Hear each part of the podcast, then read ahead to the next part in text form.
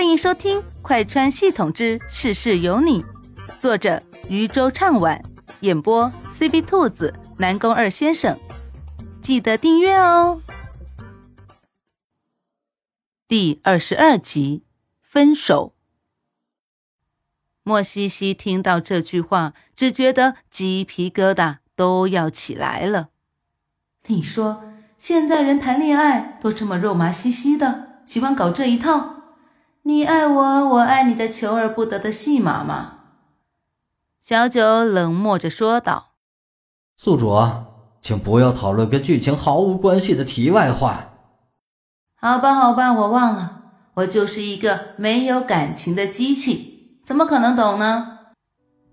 男人冷漠道：“你要搞清楚，在我们之间，最先选择放弃的人是你。从你离开的那一瞬间起。”我们俩就已经没有任何瓜葛了。就算你现在回来说是为了我，但是为了什么你自己心中再清楚不过了。不过既然你当初为了名利丢下我，那现在也别拿这副深情的模样对着我，我嫌恶心。听见江慕天这绝情的话，江源的眼泪像是夺眶的珠子一般，噼里啪啦掉了满地。两人这副虐恋情深的模样，看得一旁的莫西西只觉得好狗血。不过，他也觉得挺赞同江慕天的。若不是江源是女主身份，他觉得两个人不在一起才是最好的。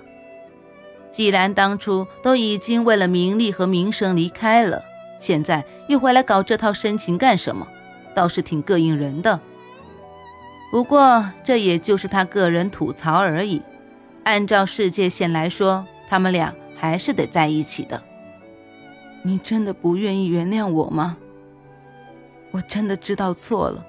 我知道你还是爱我的，不然你也不会留着这个替身在你身边这么多年。听到自己被提到，莫西西知道自己的戏份该来了。他看向自己身旁的男人，问道。什么叫替身？你，你把我当成他的替身？他努力做出一副悲伤的样子，但却真的是悲伤不起来。早就已经知道江慕天这么渣了，他还能抱有什么期望呢？听见女人的话，江慕天心头立马就慌了。他从来没有把莫西西当成过替身，这种话。他自然是说不出口的，但是他可以解释。我虽然曾经把你当成是替身，但是我现在早就已经爱上你了。西西，你别听他的好不好？我们俩好好的在一起，别被外人三两句话就影响了。你忘了吗？我们今天可是要去见家长的。听见江慕天的话，莫西西在心头又是啧啧两声。这男人旁边的本命还在呢，他就当着他的面说这种话，应该是为了让他的本命生气吧。不过他还是得照着这狗血的剧本继续演下去。你不用骗我了，我知道你是爱他的。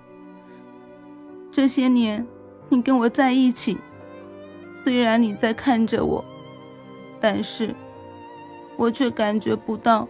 你在爱我，你一直在透过我看另外一个人。听见莫西西这话，一旁的江源心头一喜，果然，他就知道江慕天还是爱他的。江慕天看着面前女人伤心欲绝的表情，说不出一个否认的词来，因为。他这些年确实在透过莫西西想着另外一个人，但这话他不知道该怎么说，因为他发现自己一直要找的人就是莫西西。曾经和江源在一起时，他以为他爱的人是江源，那样死去活来的感情，但。他心中却一直有一个声音在告诉他，江源不是他要找的那个人。就连他曾经跟莫西西在一起也是一样。他以为莫西西会是他喜欢的那个人，但却一直都不是，因为他感觉不到他想要的那种感觉。直到几天前，莫西西突然出现在他身边，他才知道自己一直等的那个人就是他。见江慕天一直不回答，一旁的江源更加肯定了，江慕天心中就是有他的。他上前一步，抓住江慕天的手，正想要说什么，只见江慕天抬手，像是躲掉什么垃圾一般的目光看着他。江渊神色一僵，只听男人冷漠的说道：“我说了，你别碰我。”莫西西不想再掺和到这一场戏中，他的戏份该了结了。他也同样甩开江慕天拉着他的手，说道：“既然如此，那我们就分手吧。”这话是什么意思？江慕天脸色难看，女人这是要跟他分开？为什么？两人不是好好的吗？若是因为从前的替身问题，他可以解释的。可以跟他承认错误，但为什么要分手呢？两人不是好好的吗？见江慕天一脸不可置信的样子，莫西西不知道为什么就打了个冷战。面对着男人哀戚又带着怨恨的目光，他竟然觉得自己像是被毒蛇盯上了一样，这种感觉让他觉得很难受。他在心头小声地问小九：“小九，我怎么觉得江慕天好像有点变态呀？这眼神，这表情，仿佛下一秒就要将他给掐死一般。”请宿主不要乱说话。我们的世界的男女主都经过选择的，绝对是有一颗爱国主义心和绝对的善良。你不要自己吓自己。听见小九这么说，莫西西觉得。放松了许多，好吧，好吧，我觉得也是。既然这样，那他现在提分手应该没什么吧？你在跟我说分手？江慕天不可置信地看着面前的女人，脸色难看。莫西西点点头。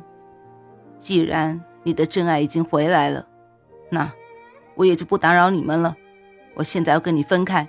我们以后什么关系都没有了，今天的家长不见也罢。